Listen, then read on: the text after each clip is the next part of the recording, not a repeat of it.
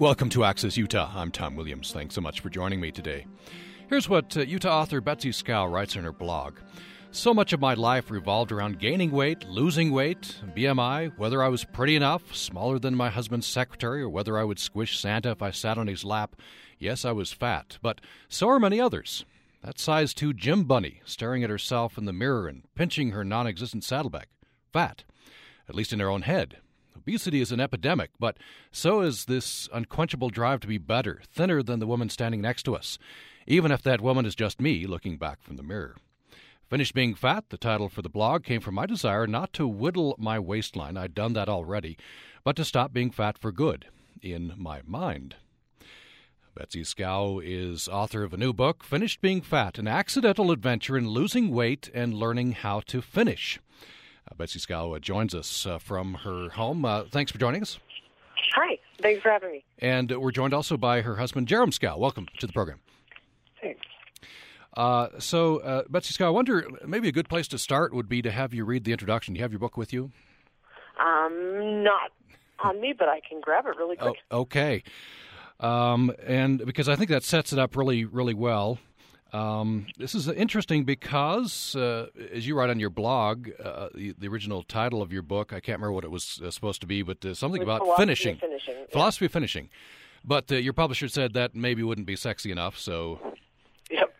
Uh, it was just not marketable enough. It not, wasn't grabby enough. So. That's, that's right. Because uh, the book is very much about finishing. Uh, as well as losing the weight. So I wonder if you could uh, read. It's a, it's a brief introduction. Uh, this is not a weight loss book. If you bought this book because you wanted to learn the secret to losing 75 pounds in a year, then let me stop you right here. There's no magic pill. Just eat less and run more. This is also not a book about how to run a marathon, even though I include a lot of stories about running. No, this book is all about the things I learned while I was losing weight and running that changed my life forever. I've taken all my little duh moments when the light bulb finally turns on in my brain and found little inspirational cubbyholes to put them in, otherwise known as chapters. I'm not a doctor, motivational speaker, elite athlete, or anything in between. My name is Betsy Schow, and I'm just a stay-at-home mom of two, former fat person, marathoner, mountain climber, and finisher. I didn't set out to change my life, but like some of the best things, it kind of happened by accident. At first, all I wanted to do was lose a few pounds so that I could look in the mirror and not cringe. The other things I just figured out on the way when I started paying attention. The process started with the sound that often accompanies the moment when you know your life has somehow gone awry. And that's a moment, that's chapter one that uh, begins with a thud. I wonder if you could tell that story, beginning with your relationship with your scale. I think a lot of us can relate to this. Yes, the uh, scale and I had a hate and more hate relationship where uh, it haunted me regularly. I either would avoid it altogether or visit it up to 10, 15 times a day, just just sure that this time it would be different. This time I'd be just a couple pounds less. Um, and it has haunted me my entire life, starting uh, basically at 12. Uh, but this day, I just thought I hadn't been on it for about a month and said, today's the day. I'm going to go see where my progress is and uh, I've been kind of trying to to stay fit, just going by the fit of my pants kind of thing, um, but didn't really know how much I weighed. And so, as as every woman knows, you have to uh, to get up in the morning, uh, make sure you haven't had anything to eat or drink, be completely naked, and go step on the scale and suck in your breath because that might make a difference. and just gently step on the scale. And this morning I was 10 pounds heavier than I was the month before. And that was a shock. And so I backpedaled off the glass scale so quickly that um, I tripped, fell, and the scale uh, tipped up and then crashed back down, broke the scale, literally, and uh, just reverberated on my travertine floor and echoed throughout uh, the bathroom. And then, you know, I just was sobbing and uh, and beating the scale, pretty much hitting the scale and just going, no, it's not true. Um, I before I fell off the scale, I uh, got on it again and tried, uh, just thinking, oh no, this can't be right. I, I must have misstepped, and it had like um, I think it was point two heavier than five seconds before that, and it was just this image in my head of just getting huge on like a daily basis. By like two o'clock that afternoon I imagined I would have gained five pounds. And the next day another ten pounds. And just this hallucination kind of um, echoing through my mind. And so uh, that's how my husband found me that morning was hysterically crying on the floor mm. and beating the scale and naked and just sleepily coming in kind of blurry eyed, going, "What are you doing? What's well, wrong with you?" Let's turn to Jerem, get his perspective on this. Uh, uh, I wonder what, what your thoughts are when you, you hear the thud. You you come in. Here's quite the sight. And, uh, you know, one of the things I hear with this story is the things we do to ourselves. Uh, sure. Um, well, weight has been a, a concern or an issue for Betsy for uh, for years and years and years, and so uh, you know that's been a big thing in our marriage is is the complaints about you know how heavy she was, how heavy she felt, how uh, you know she's always asking, does this make me look fat? or things like that, and so so that was probably. Uh, uh, well, maybe not finding her on the floor crying, beating the scale, but that was a fairly regular thing in our marriage. Was her coming in and upset about uh, how how heavy she was, how overweight she was, or uh, you know how she how she felt um, so bad about uh, uh, where she was with uh, with her latest diet.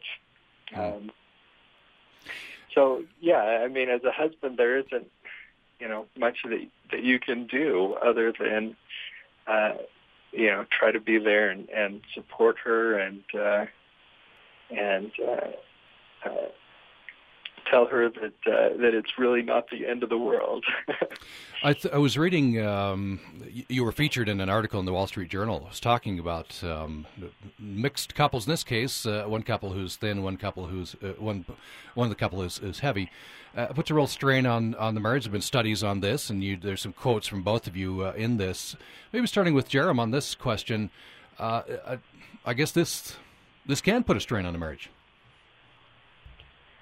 Uh, yeah, absolutely. Um, and you know, I think some of the things that I was just talking about there, where for her it was it was a real focus and it was a real uh, problem, and it was something that uh, I couldn't relate to very well. I was, you know, the thinner one. Uh, she was for you know the first ten years of our marriage. She was always uh, heavier than I was, and uh, and I think that kind of magnified the problem for her that she felt uh, uh, even worse about it because she was married to someone who was who weighed less than, than she did.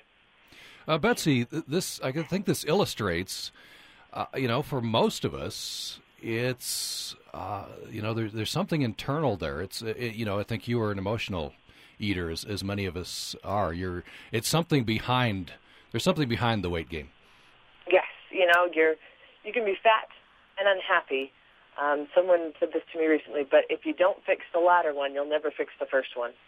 Um, and it's hard. It's a vicious cycle because we're unhappy because we're fat or we're overweight, um, and we're overweight because we're unhappy because we have that emotional eating. Um, I totally grew up with the food was the fix for everything. If you did really well on a test, you'd go get dessert, a treat. If you failed that test, you'd go get a dessert or a treat to make you feel better.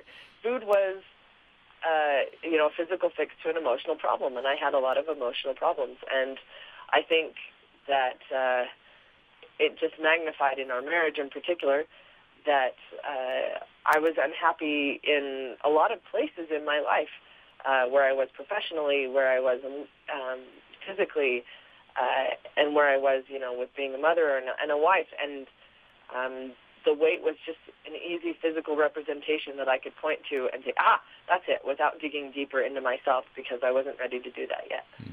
I want to I want to take you back, Betsy. there's a there's a passage in the book which I could really relate to, even though it's uh, cringe-inducing about your about your father. Bless his heart, what he was trying to do. Uh, but first of all, um, Jerem, the strain on your marriage. This there were a lot a lot of scenes. Some of this in the Wall Street Journal article. There's one point where it, I think you cleverly forestalled uh, Betsy leaving by going out and uh, removing the airs from the tires. Uh, that's yeah, that's true. Um, that was at a at a time in our marriage when uh, we had kind of grown apart, and uh, and Betsy was was really unhappy with her life, and she was looking for a change, and I think she was just kind of fed up with everything, and she said, "That's it. I'm packing up my stuff. I'm leaving." And so when she went in to uh, pack up some clothes or whatever, I walked out to the garage and let the air out of the tires. said, "No, you're not going anywhere. Let's stay here. Let's talk this over and work it out." Your your feeling was you you could work it out if you just uh, sort of forestalled her a, a bit. Yeah, yeah, yeah. What were your thoughts, Betsy? You you you were packing your suitcase, I think. Yep, uh, that was my. I was just done at that point. I think it was uh, five or six years into the marriage, and uh, well, yeah, I think it was about five. And um, we got married. I was very young because I went to college very young, and so met him very young, and then got married very young, uh, at just after 19. And so I had this feeling now, being several years into the marriage, that I hadn't lived yet. And so I was unhappy with being fat. I was unhappy with being a suburban housewife, and uh, I wanted more. I had dreams of Broadway, of being this, you know, New York Times best-selling writer, and I just kind of placed all of that blame and unhappiness on our marriage and said, if it wasn't for you, then maybe I could do this. And so I'm just going to leave. I'm going to start over. I'm going to burn this bridge and go. And uh, and that's what I had set out to do. And there was no driving on on flat tires. I thought about it for a minute and realized I wouldn't get very far. and uh, and so he was able to calm me down, and we talked about. Um, you know, I was I'm a very emotional person, and especially when I was overweight and on antidepressants, uh, I would flare up easily and be fairly irrational. Um, so he was able to to take the time and and calm me down and uh, look at things rationally, and we decided to um, move and maybe focus and spend a little more time on our marriage instead of uh, living separate lives. Hmm. If you just joined us, we're talking with Utah author Betsy Schow. Her book is Finished Being Fat An Accidental Adventure in Losing Weight and Learning How to Finish. The original title book was going to be The Philosophy of Finishing. Her uh, publisher talked her out of that, but uh, that's a big part of the book. And so we'll be talking about that as well as we go along. And we're also joined by uh, Betsy Schow's husband, Jerem Schow. They live in, I believe it's Alpine. And uh, uh, they, uh, I believe you, did you two meet at BYU? Is that where you met? Uh, he was at BYU. I was at uh, UVSC, UVU. Mm-hmm. Um, and yeah, we had a mutual friend through uh, his neighborhood, but that went to my school and went on a big group date and met that way. Mm-hmm. We'll get to that story. I want to before we take a break. We'll come back and uh, and get into talking about your epiphany, which also mm-hmm. involves uh, Jeremy or, or, Jeremiah, excuse me, uh, and uh, something he said, sort of half asleep, that was very wise. Uh, I wanted you to tell me that story about your your father. This this you took your dog to the vet, I believe. Then your yes, father. uh, you should set this up by saying your father has struggled with his weight over his life. My dad, um, bless his heart, uh, has has definitely had he was the chubby kid in the family growing up and uh, has always struggled with his weight. And when I was 12, um, was on a downswing where he had lost uh, I don't even remember I think it's 150 pounds somewhere around there um, on the precursor to the Atkins diet along with fen-phen and was looking great and really excited about it and was worried about me. I was 12. I was under five feet and a little hefty. I looked like a refrigerator. And he, we were at the vet um, taking our black lab for a checkup, and he just, for whatever reason, because I didn't have a scale at that point in time, said, "You know what?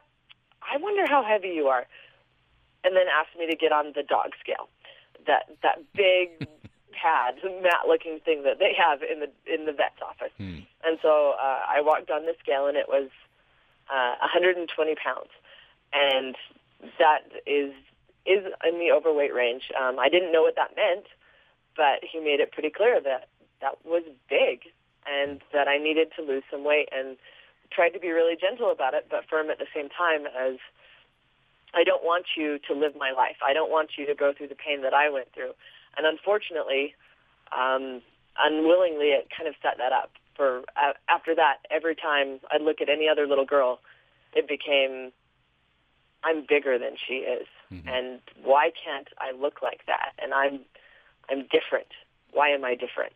And so that became my first diet. I never had regular soda again after that. It was all Diet Coke. It was um, all always going to be a battle of this diet versus that diet of eating this instead of that when my sisters who are more naturally thin could have bags of Oreos and I just had to have the carrot. Hmm. So and and bless his heart, and I think any any man or father can relate to this. Well-meaning, but uh, but boy, you, you read that and you you think, wow. you know? Yes, he, he's very um, left-brained, yeah. and was thinking in it from a very he's a, a numbers man, an accountant and a CFO now, and he's very approach it in a logical fashion and didn't take into account the um, emotionalness of of a preteen. Mm. Now, this this this perception, especially self perception, this gets to the heart of the matter, doesn't it? It's it's it's how you see yourself. In fact, you write in your blog that the size two model might be looking in the mirror and and and see uh, see a fat person. Absolutely, um, it is how we see ourselves, and uh, I think a lot of women relate to that. Um, probably some men too. That I still struggle with that now. I've lost 75 pounds, gone down to a size 4 6. And there are still times where it feels like um, I'm worried that people judge me, especially because I have this book. I've put myself on a national stage of, is it enough? Am I mm-hmm. as good as the person next to me? As, am I good as the person that I used to be? I don't have this problem because I was never really skinny, but I know a lot of people do where maybe they were super thin in high school and children and life has interceded and they maybe don't feel as fit or as small as they used to be and they always compare themselves. And it's it's not about the size. It is completely in the head of not feeling adequate for whatever reason and it may have nothing actually to do with your looks. And that, that's why you uh, I, think write in your blog uh, your your goal is to stop being fat for good in your mind. Mm-hmm. that's true and yeah. and that's not an easy process, and I'm sure it's something that I'm going to have to work on uh, on a daily basis. But uh, it's something else that I talk about in the book called Fat Goggles, um, which is how you look at the world. It's if you look at the world with rose-colored glasses, everything, all the glasses always half full. If you look at the world with fat goggles, it's always about your weight and how that relates to the rest of your life. And that's one of the reasons why our marriage was so tough for long, is because everything was about my size whether we went to dinner at his parents' house because all of his family was thin and they could all eat whatever they wanted, and I was stuck to a little tiny portion. Um, whether or not, uh, you know, I was afraid that he was cheating because I was big and he was small and his secretary was small and and I was just insecure. Um, what what I could wear to go out because he wanted me to dress nicely and I was more comfortable in anything with drawstring pants. Uh, it just became the focus of my life, and so I couldn't have any other life. And that's what I want to get away from, and that's what I want other people to get away from is don't let this quest for an imaginary ideal consume your life to the point where you're not living it. I want to get perspective, Jerem, on this. You you come from a life before you meet Betsy of uh, I guess you didn't have this obsessive or emotional relationship with food and, and diets and up and down and up and down that a lot of people do. Now you meet Betsy, fall in love, get married. Uh, now you're you're having to deal with this. Uh, that's very true. It was uh, it was definitely a change for me, something that I didn't experience as much uh, growing up. Although, um, you know, like Betsy says, people can feel fat at any weight, and uh, and I was certainly used to uh, hearing from my mother, who frequently complained about how she needed to lose that last five or ten pounds. Uh, my my mother is just this tiny little petite thing. She's never been overweight in her life, but she always felt that way, especially because my uh, my dad is is a skinny little twig. Uh, he he would never tell anybody how much he weighed because I think he was a little bit embarrassed at how skinny he was, and so so even in their marriage, you know, growing up, these these people who had who had never been overweight, I still heard some of those same complaints and uh, and some of those same feelings. So it didn't catch me entirely by surprise uh, when I got married to Betsy, but but her, uh, you know, emotion there was was much deeper and uh, and uh, and, more. And unhappy. mm-hmm. And I imagine that the, the, you know the strain on the on the marriage and your relationship is not the weight; it's the it's it's Betsy is obsessing about it. It is, and yeah. you know, yeah. I wasn't wise enough to see that at the time. I'm wise enough to see it now, but it was that it wasn't just you're picking on me, you're telling me what I can't eat, you're telling me what I can't wear, you know, you're making dumb comments about my what I look like. Um, I chose to make that the focus, but now I can see that it was really um, my addiction and obsession, uh, addiction to starting and obsession of uh, of that perception that I was fat and unhappy. Hmm. We're going to take a break, and when we come back with uh, Betsy and Jerem Schow, we're uh, going to uh, talk about that epiphany moment, something uh, Jerem said uh, sort of half asleep that turned out to be very wise, and uh, get to the this addiction was starting and learning how to finish. The original title of the book was The Philosophy of Finishing. The title now is Finished Being Fat An Accidental Adventure in Losing Weight and Learning How to Finish. Betsy Schow is the author. We're also talking with her husband, Jerem Schow. More after the break.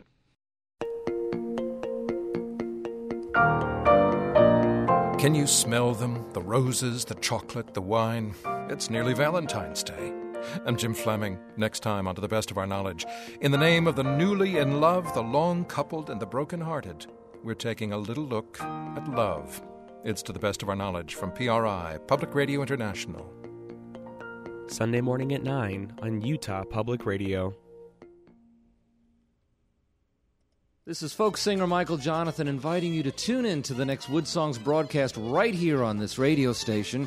We have Caravan of Thieves and these guys who've been on Prairie Home Companion, Molasses Creek. Be sure it's true when you say I love you. It's a sin to It's music and conversation on the next broadcast of the Wood Songs, Old Time Radio Hour. Friday nights at 10 on Utah Public Radio. Thanks for listening to Access Utah. I'm Tom Williams. I'm talking with Betsy and Jerem Schow. They live in Alpine. Betsy has written a book called Finished Being Fat An Accidental Adventure in Losing Weight and Learning How to Finish, published by Cedar Fort Publishing. And uh, Betsy writes in her blog about this book. Uh, she says this blog post is sort of a sequel to the book that uh, she was fat, but so are many others. Size 2 gym bunny staring at herself in the mirror and pinching her non existent saddlebag. Fat, at least in her own head. Obesity is an epidemic, but so is this unquenchable drive to be better, thinner than the woman standing next to us, even if that woman is just me looking back from the mirror. And her goal was to stop being fat for good, in here, tapping her noggin. Uh, that's from her blog post. The book is Finished Being Fat. We're talking with Betsy and Jerem Schow. You're welcome to join this conversation if you have a uh, comment, perhaps your own experience learning to finish. Uh, the number is 1 800 826 1495, 1 800 826 1495, or you can email us at upraccess at gmail.com, upraccess at gmail.com. The number is 1 800 826 1495. Uh, Betsy Schow, I wonder if you could uh, tell us that uh, story. You're, you're having a breakdown moment. You're. Um, you know, once again, I think you're uh, you're afraid that the latest diet is, is not going to last, as been, has been your experience, and uh, you break down, trying not to wake Jerem, and then uh, go from there. Okay. Uh, yes, you know, so after the thud, uh, I started yet another diet, which was my go-to answer whenever I was unhappy was try and get skinny again. And so this time I had lost about 30 pounds, and people were telling me I look great and in my own head, I was saying, you're going to get fat again. You've gotten fat every other time. It's only temporary. And what are they going to think when they see you blow up? And uh, I took to the internet to try and find things. I was just upset. I, I, I was envisioning, I called them the ghosts of fat past. Um, all my other diet attempts that had, uh, I lost weight, so they were successful. Um, but because they were diets, as soon as the diet was over, I would gain all the way back plus an extra five or ten. And everyone in my life watched this happen, and I just broke down um, and was sobbing in bed, uh, probably around midnight again, and just trying to be quiet, but I am not a quiet crier, and uh, knowing without a doubt in my heart that I was going to be fat again, and it would be bigger, and that the rest of my life, I was 30 at the time, uh, that I could look forward to another 50 years of this until I ended up either killing myself through obesity and diabetes or something else because I was so miserable and, and had been suicidal in the past just from my unhappiness. And uh, so, of course, I woke my husband because, like I said, I'm not a quiet crier. And he once again said, you know, what's wrong? And I tried to convey what was wrong, but it was so big that it was hard to explain. Um, and then he's like, like, break it down for me. And I just said, you know, I'm, I'm, I'm gonna get fat again. And there's this little voice in the back of my head that tells me that, and I know it, and and I don't know what to do about it. And he was tired and said, well, that's easy. Just tell your thinker to shut up and go back to sleep. And he rolled over and started snoring. And that worked in two ways. Um, immediately in the middle of the night, it made me mad enough at him that I stopped crying because I was thinking, who says that? What husband says shut up when you're upset and crying? And so I fumed until morning. And uh, when he woke up, he didn't recount the conversation at all. And so I happily recounted it for him and reminded him what a jerk he was. And instead of being, oh, I'm sorry, he just thought, wow, that's a really good idea. You just need to turn your thinker off, turn off that little voice in your head, and do what you need to do to not get fat again. You already know, just do it. Hmm. And uh, that was a kind of a, oh, moment, one of those duh uh, moments that I hadn't really thought of. You expect big, huge moments to change your world, not just a little phrase or a statement that can actually change the whole way that you look at the world. And so that was the starting point of this time I'm going to do things differently. This time it's not going to be about what I eat and uh, necessarily, you know, uh, just what I eat and, and taking out all these foods. It's going to be about um, changing the dialogue inside my own head and not listening to that little demon that we all have in the back of our heads that say we can't. Jerem, you, uh, I guess you probably don't remember uttering that phrase. uh, I can't say that I remember that exact time. Yeah, um, that that certainly sounds about right. Uh, you know, on on my part, there was probably some frustration at uh, um, over having this same discussion again, and uh, and at some point you've got to say, you know, um, you are who you are, and I love you the way that you are, and you have to quit obsessing about this because you're making yourself way too un- unhappy. You know, if you want to change, do what you know you need to do to change, or or be yourself. I love you, and let's you know move on past this and stop obsessing about it. Mm. Uh, there's I, I, hesitate to bring this up, but you did you did share with us with the Wall Street Journal. There, there's an, there's another famous thing you said in your marriage, um, which uh, you, you, know as, as, soon as it left your mouth, I'm sure you're wondering what why you said it, but it had a, had a had a big effect. Uh, yes, unfortunately, that was earlier on in, in our marriage before I learned to uh, be diplomatic and uh, and probably a little bit like you know, Betsy's father. I'm I'm more of a left brain kind of numbers person, and uh, and one time I was I was busy with something else, and and she came into the room and and thought she might uh, uh, spice things up in our marriage a little bit, and she wasn't wearing any clothes, and and I said something to the effect of. Uh, some people look better with clothes on and and I didn't think that was too terrible when I said it and then uh and then the moment I saw the look on her face I, I realized what I had done and, and, and I think I have regretted that since then. Yeah, that's that's that's another wow moment. Betsy, when yes. I, I think you didn't speak to him for a week. No, but which uh isn't too hard. It was hard for me because I'm a talker but uh, Jerem doesn't talk too often, so I don't think it was that hard on him. But I did move out of the room. Uh, I moved into our into the second bedroom in our home, and we didn't have children at this point. And just was like, you know what? Fine. you think I look better with clothes on? Then then that's how you're going to see me from now on. And yep, didn't speak to him for a week, and that that really drove a wedge. And for years, I didn't let him forget that. And mm-hmm. anytime I needed to bash him over the head with something, that was the uh, phrase of choice that I would remind him of. Yeah, uh, and uh, this goes to you know you're you're extra sensitive when you're when you have those voices in your head. That's true, and especially if if that's what you're obsessing about, um, you have those voices in your head that say you're fat, um, you're not good enough, you're a failure. So if you can't love yourself, you seek outside validation, and that's what I was doing my whole life. And in our marriage, that's what I was doing here and I didn't get it. Um, I mean, this was a huge no for validation of uh, that's what I heard is you're ugly, you're fat, you're not attractive, and I don't love you. Mm-hmm. And so whether that's what he intended or not, that's still what I heard. Yeah. And it was just further proof that that little voice was right, that I was unlovable, uh, that there was something wrong with me. And it just kept um, kept the vicious circle going. And so, what do you do? You eat more, you get bigger, and you just become more and more unhappy.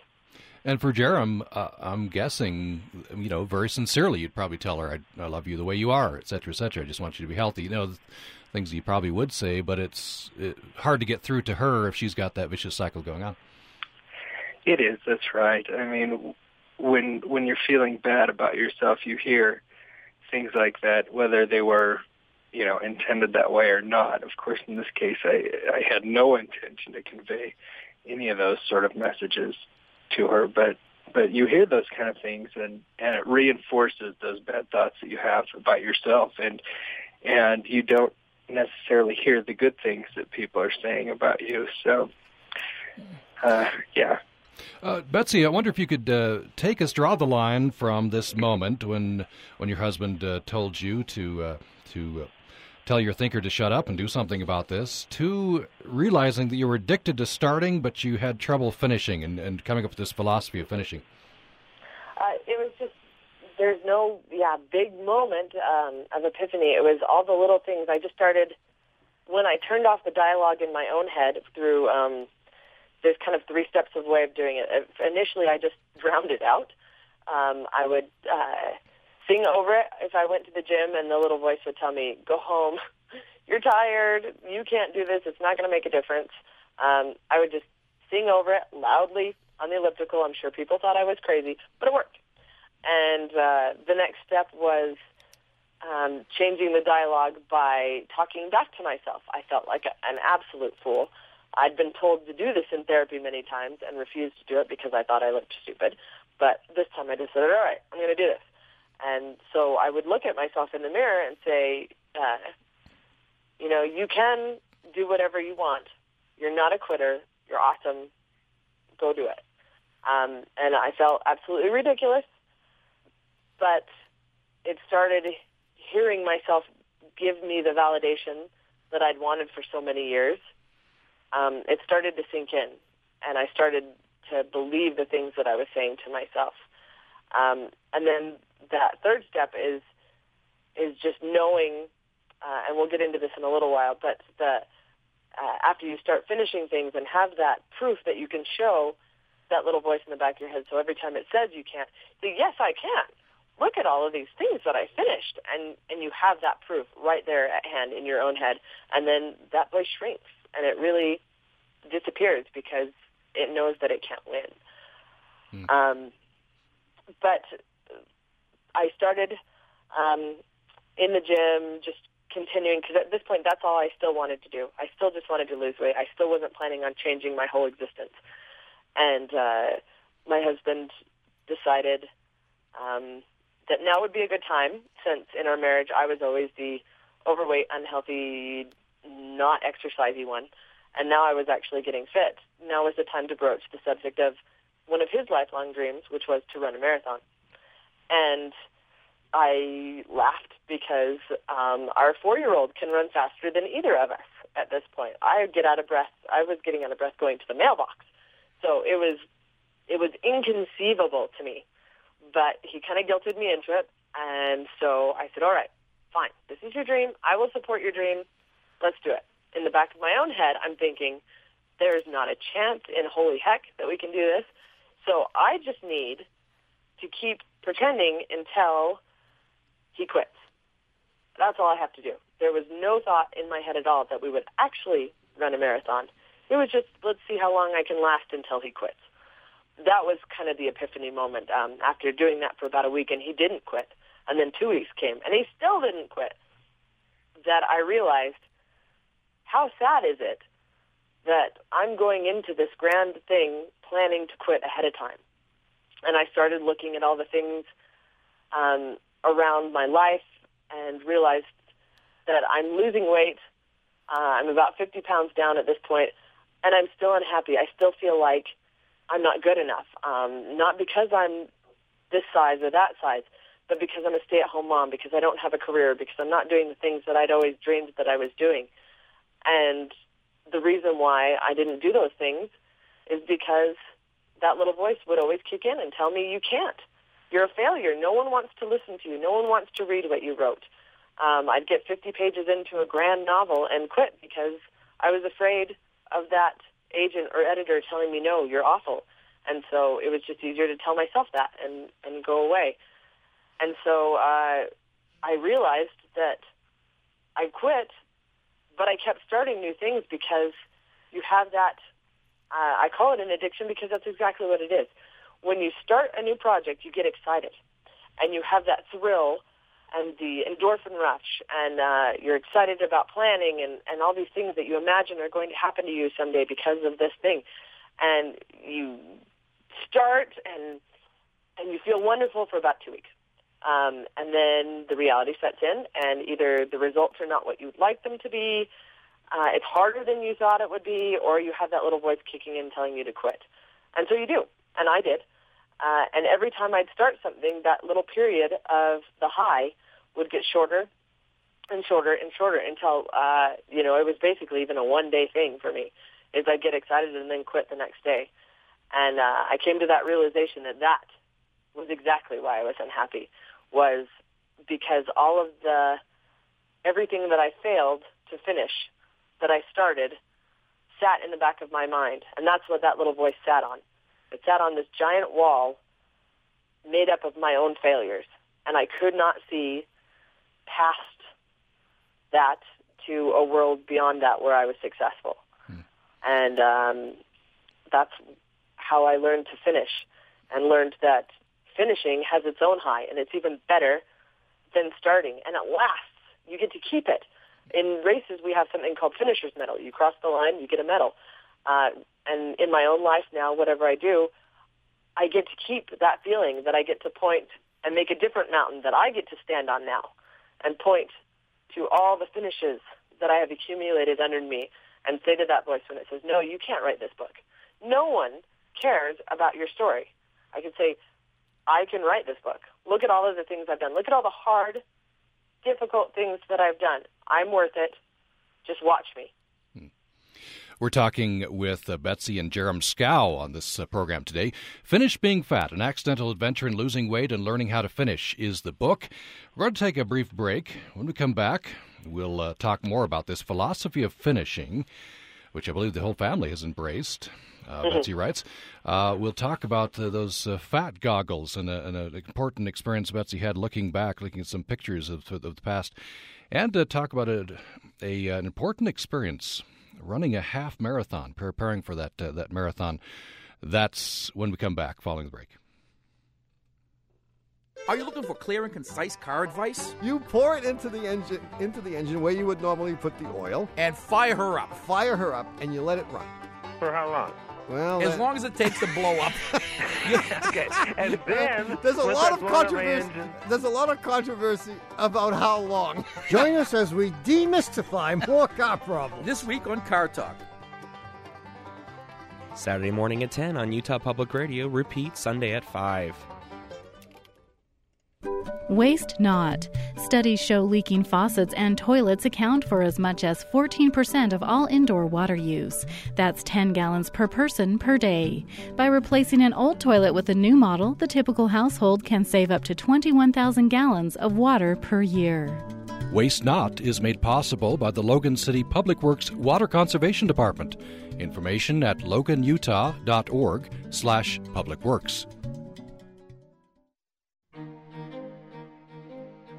On Access Utah today, we are talking with Betsy and Jerem Schow. Betsy is author of a book, Finished Being Fat An Accidental Adventure in Losing Weight and Learning How to Finish, published by Cedar Fort.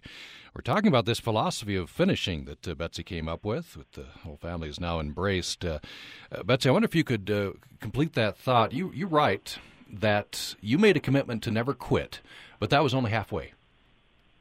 That's true.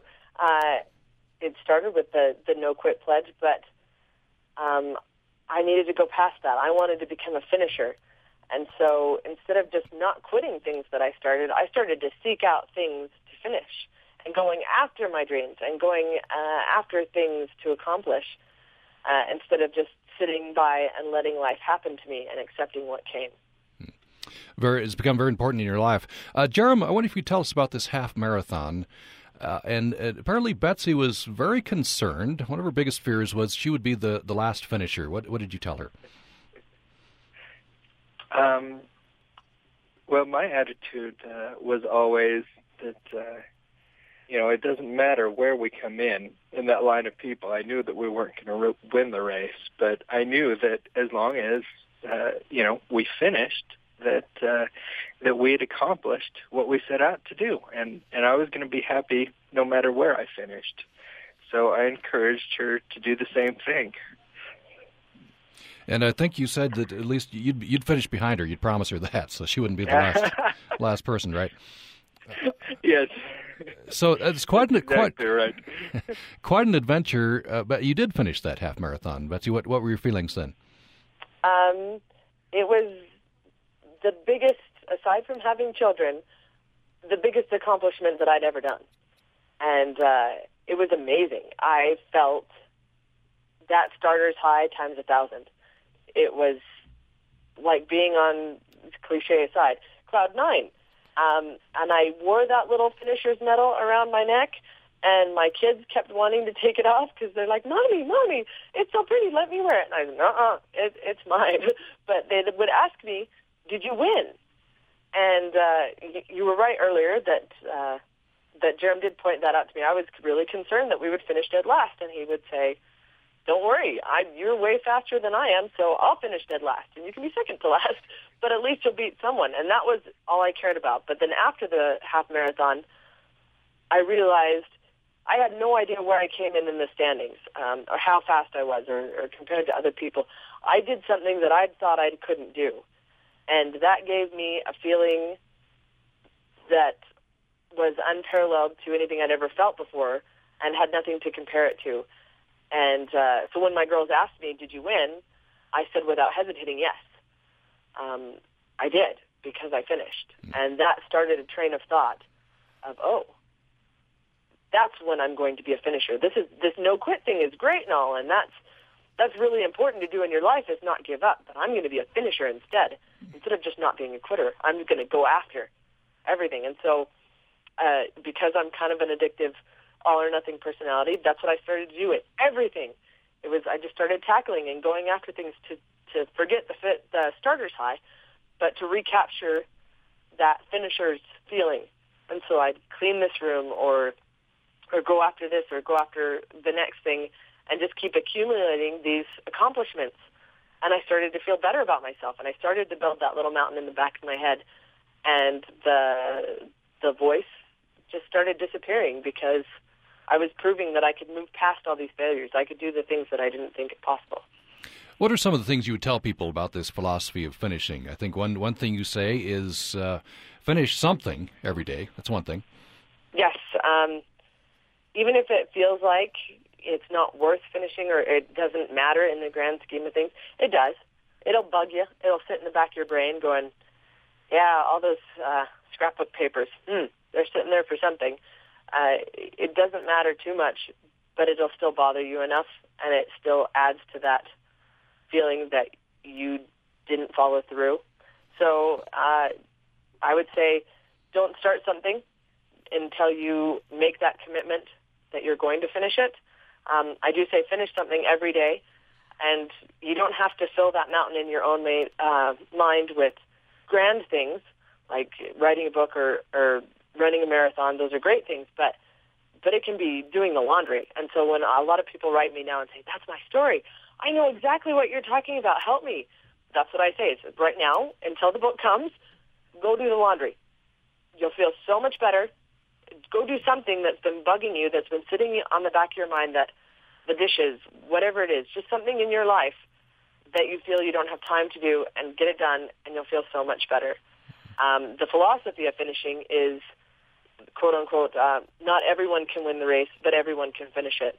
And that's going in with the idea. I think a lot of people go into the projects with this idea, and I did as well, that I had to be the best. I had to be uh, the fastest, the brightest, and if I couldn't do that, it wasn't worth doing. And so, because I didn't do these things, I felt like a failure. I felt like I wasn't good enough. And that's what I was learning through this adventure: is you don't have to be the best you don't have to win that race. You don't have to be a New York Times bestseller. You just have to share your story.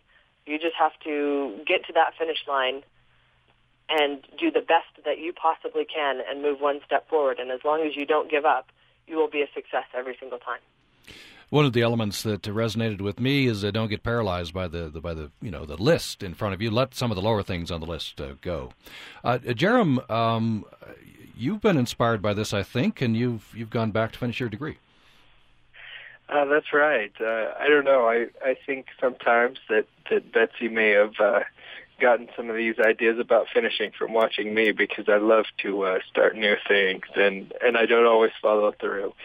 Um, I have a hundred different hobbies, and I tend to jump from one to the other depending on uh, depending on the month or the time of the year or whatever it is. But uh, but yeah, I started uh, college back in the mid '90s, and uh, and when Betsy and I got married, I got a full time job, and I started to go part time, and then I started just take one class, and then I wasn't taking any classes at all, and and before I knew it, you know, nine years had gotten by, and I had I hadn't gone back to school and finished that degree, and and finally one day I woke up and realized, you know, it if if I keep saying, you know, someday I'll go back and finish the degree, then I never will. You know, let's let's make today the day that I decide to go back. And uh, I went back to school, and and uh, I'm halfway through my last semester now. So. uh yeah, I'm almost there.